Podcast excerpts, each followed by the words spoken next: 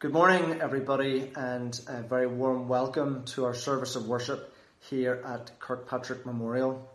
So, yeah, we're, we're back on the sofas again, I'm afraid, um, but well done, everybody, for making your way here this morning. For would be saints and sinners, for the searching and the sorrowful, for the suffering and the scarred, you have all found yourself uh, in the right place this morning. Well, we've been thinking about Abraham on these Sunday mornings, how God called him and how God made him a special promise, a covenant. Um, and he made that not just with Abraham, but for his descendants, the generations who would follow. Well, Isaiah brought God's words to some of those descendants at a time when they were exiled, when they felt that the rug of life had really been pulled out from under their feet and perhaps holding on to this covenant, well, by their very fingertips. Here's what he said Heavens, raise the roof. Earth, wake the dead. Mountains, send up cheers. God has comforted his people. He has tenderly nursed his beaten up, beaten down people. But Zion said, I don't get it. God has left me. My master's forgotten that I even exist. Well, can a mother forget the infant at her breast? Walk away from the baby that she bore? But even if mothers forget, I will never forget you. Never. Look, I have written your names on the back of my hands. Maybe this morning you're feeling a bit beaten up and beaten down like you've had the rug of life pulled from under your feet. And maybe we feel like we're holding on to these promises by our very fingertips. Well, I encourage you in this moment to look up and to reclaim some heavenly perspective. Remember this God who writes your name on the back of his hands. Remember what he did. Emmanuel, God with us. These words from John's Gospel. The life light was the real thing. Every person entering life, he brings into light. He was in the world. The world was there through him. And yet the world didn't even notice. He came to some people, but they didn't want him. But whoever did want him, who believed he was who he said he was, and would do what he said, he made to be their true selves, their child of God selves. The Word became flesh and blood and moved into the neighbourhood. We saw the glory with our own eyes, the one of a kind glory. Emmanuel, God with us. Come, rejoice. For our prayers this morning, we are going to borrow the words of Zechariah, the father of John the Baptist, caught up in that moment of joy and exuberance at the birth of his new son, as he realizes that his family are somehow going to be involved in this wonderful mystery of God coming down to be with his people. So I will read the lines in black, and if you at home can read the lines in purple, uh, and we'll give this a go together. Blessed be the Lord, the God of Israel, who has come to set the chosen people free. The, the Lord, Lord has, has raised up for us a mighty Saviour from, from the house of David. David. Through the holy prophets, God promised of old to save us from our enemies, from the hands of all who hate us to show mercy to our forebears, and to, and to remember, remember the Holy Covenant. This was the oath God swore to our father Abraham to, to set us free from the hands of our enemies, free to worship without fear, holy and righteous in the Lord's sight, all the days of our life. And you, child, shall be called the prophet of the Most High, for you will go before the Lord to prepare the way, to, to give God's people knowledge of salvation by the, forgiveness of their sins. in the tender compassion of our God, the dawn from on high shall break upon us, to, to shine on those who dwell in the darkness and the shadow of death, and to, and to guide our feet into, into the way of peace. Amen. Darkness is a bit of a theme in, in this service. Uh, while it's been a pity not to be hosting a face-to-face gathering this morning, it has been great uh, to be able to meet like this online. Thanks to Dan for leading us so well. Uh, we're hopeful that we'll be able to return to face-to-face gatherings on Sunday the 13th of December, uh, but I'd encourage you to keep an eye on the emails over the next couple of weeks uh, just for confirmation of any future gatherings. Uh, we're making plans at the moment for Christmas services. Uh, it's quite challenging to plan in the current climate, but what we're hoping to do is to host a number of carol services on uh, the 20th of December and then Christmas Day services as well. But again, I'd encourage you just to keep an eye out for any emails and updates to, to see if those plans are able to be confirmed. In times of deep darkness, uh, light shines all the more brightly. In the midst of despair, people become hungry for hope. Uh, this message of Advent, this hunger for hope, seems particularly relevant in 2020. Uh, so I'd encourage you to join us if you can this evening at our Zoom Advent gathering. The link has gone out in the email the last couple of weeks if you get a chance, please go on there and register uh, beforehand to, to let us know that you're planning to come. The, the other things you could uh, see in the email that went out on Friday, it'd be worth a look. You, you could see there's a, request or an opportunity to request help uh, from the freezer ministry if you want to. Uh, there's an opportunity to give to the United Appeal what we've done in our latest update is we've told you what our target is, what we're supposed to give, and we've told you how much we've given so far. You'll see that there's a significant shortfall, uh, so maybe you'd take a chance to, to think about whether you can contribute to the United Appeal. Uh, there's an opportunity to join a Zoom discussion uh, called Giving to the Poor, uh, and that's on Tuesday evening. That's all in the email. Um, we have information there about giving to Belfast City Mission. Uh, because we don't have our, our normal church services, it's going to be a little bit harder to drop off any gifts that you want to bring. So we revi- we've revised the, the drop off times and they're in the email there. So have a look. Uh, and then there are opportunities to, to give to Storehouse uh, throughout the, the month of December. We've updated what our church will be giving during the month of December. That's all in the email, so please do have a look there. Thank you. Good morning. I hope you're doing well. My name is Gareth Irwin and I'm the Clerk of Session in Kirkpatrick. That means that I'm the Secretary to the elders or the church leaders that you have elected over the past few years. Over the last few weeks, Christoph has been letting us know that he has received a call from Hamilton Road Presbyterian Church in Bangor. I can tell you now that that has all been processed by the Ards and East Belfast Presbyteries, and he anticipates taking up that charge in early January. No doubt, like me, you will have had mixed emotions when you heard that news, but we wish the Ebbinghauses all the best as they seek to serve God in this new call on their lives, and we will take some time in the future to celebrate all that God has done through them in our congregation over the last few years. As we will be declared vacant in early January, the East Belfast Presbytery has appointed a vacancy convener to help guide us through the vacancy process. We heard this week that our convener is going to be Robert Beggs, the Minister of McQuiston Memorial on the Castlereagh Road, and we look forward to working with him over the next few months. With that in mind, can I ask you to do three things? Can I encourage you to pray? I'd love you to pray for the Ebbinghauses as they move to Bangor, Pray for each of us in this congregation as we face this unsettling time together, and pray for us in leadership who need God's help more than ever to navigate this period wisely and to make good decisions.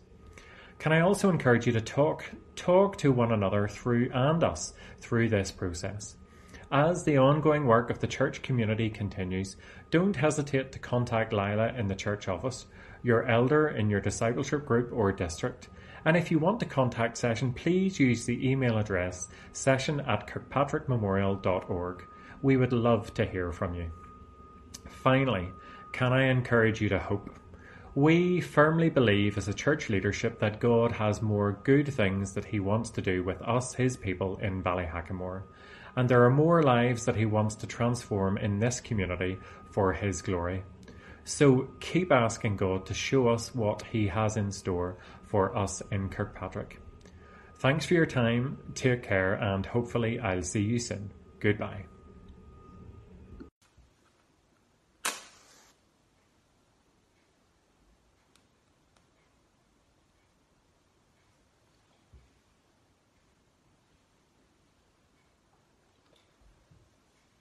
The sun will no more be your light by day, nor will the brightness of the moon shine on you. For the Lord will be your everlasting light, and your God will be your glory. Your sun will never set again, and your moon will wane no more. The Lord will be your everlasting light, and your days of sorrow will end. Father, we thank you for your word the comfort, the hope, the strength that we can draw from it. And yet, Father, these words, it feels like we're not quite there yet, caught in this in between time. We long for more of your redeeming love, peace, and the presence of Jesus, more light.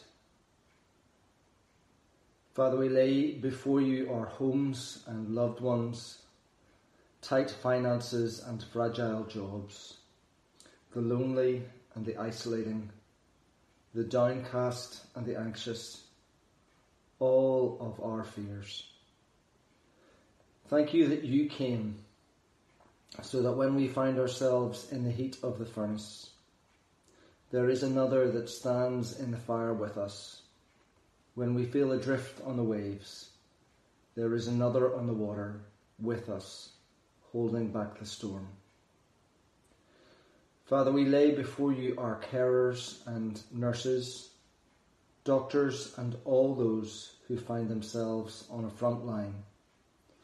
For our nursing homes and hospitals, for those stretched and strained and feeling wrung out, for our teachers and schools our children and students, those living through such uncertainty, unsettled and unsure, for our politicians and leaders, those who bear the heavy weight of responsibility, making the decisions for all of us. Thank you that you came, so that when we find ourselves in the heat of the furnace, there is another standing in the fire with us. And when we find ourselves adrift on the waves, there is another on the water, holding back the storm. Light of the world, light us up. Open our hearts to our brothers and sisters. Open our eyes and release our hands so that we can see where we may shine your light to bring your love, your grace and peace. Jesus, you descended into the mire of our world so that we could be raised up. Teach us to descend, that we too might lift up the heads of those around us. Amen.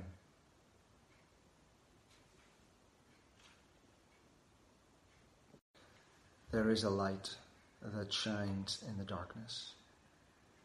His name is Jesus. There is a light that shines in the darkness. His name is Jesus. There is a light that shines in the darkness. His name is Jesus. He is the light of the world. May you know him with you in every moment and every step of this coming week. Amen.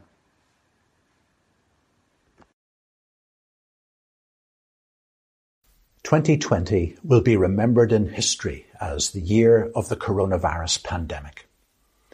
As I speak to you today, there have been an estimated 50 million cases of this disease, and well over a million people have lost their lives as a direct result of infection.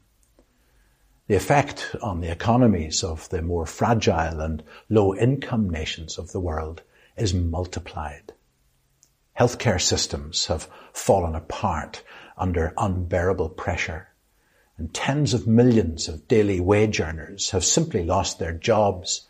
And we have witnessed the vulnerability of 65 million refugees and internally displaced people for whom home is currently a densely populated camp or detention centre.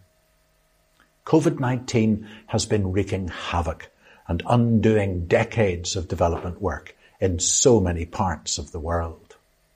Today, therefore, I am launching a moderator's appeal towards the ongoing and broad-ranging COVID-19 emergency relief effort. I'm taking this opportunity to encourage our church members to respond as generously as they have on many previous occasions. Any funds donated to this appeal will be distributed between PCI's relief and development partners, Christian Aid and Tearfund, who are already engaged in longer-term sustainable development work amongst those most affected by COVID-19, and they're well placed to direct additional efforts to combat the crisis. In addition, we will donate to PCI's partner churches in South Sudan, Malawi, Indonesia, Nepal, Lebanon, Syria and Romania. There is much more detailed information about all of this on the PCI website, which I encourage you to look at. And this includes the ways in which your gifts can be contributed. Now, of course, COVID-19 has had a major impact here at home on the island of Ireland. And I know at first hand the unprecedented demands already placed on our congregations. Yet I believe Presbyterians will value this opportunity to respond as we approach Christmas and New Year together.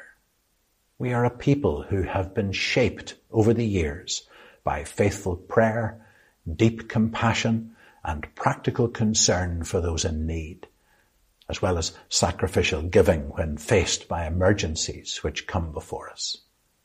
So, I have no hesitation in commending this appeal to your prayerful response and encouraging you to play your part in saving lives and restoring hope to people in the worst affected countries of the world.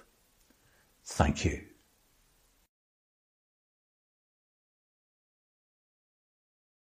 We are very excited to be starting Rooted Bible Study in January. Since September, a few of us have been reading Jen Wilkin, Woman of the Word, to help us with our confidence in reading the Bible. And we have absolutely loved it. Before I read Women of the Word, I would find myself skimming through a Bible passage, maybe being left with a few surface level questions, always waiting to hear from someone else about what it all meant. You know, I thought I was contented with my dipping in and out of daily devotionals. Um, and really that was just skimming the surface.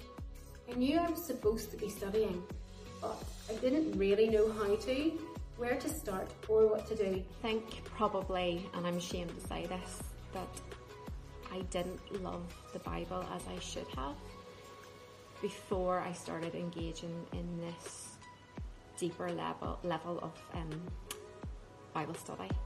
This book gives some really good tools or a toolbox at which you can think about how to apply the Bible, especially uh, Old Testament truths, but even New Testament truths, trying to understand just what it's all about.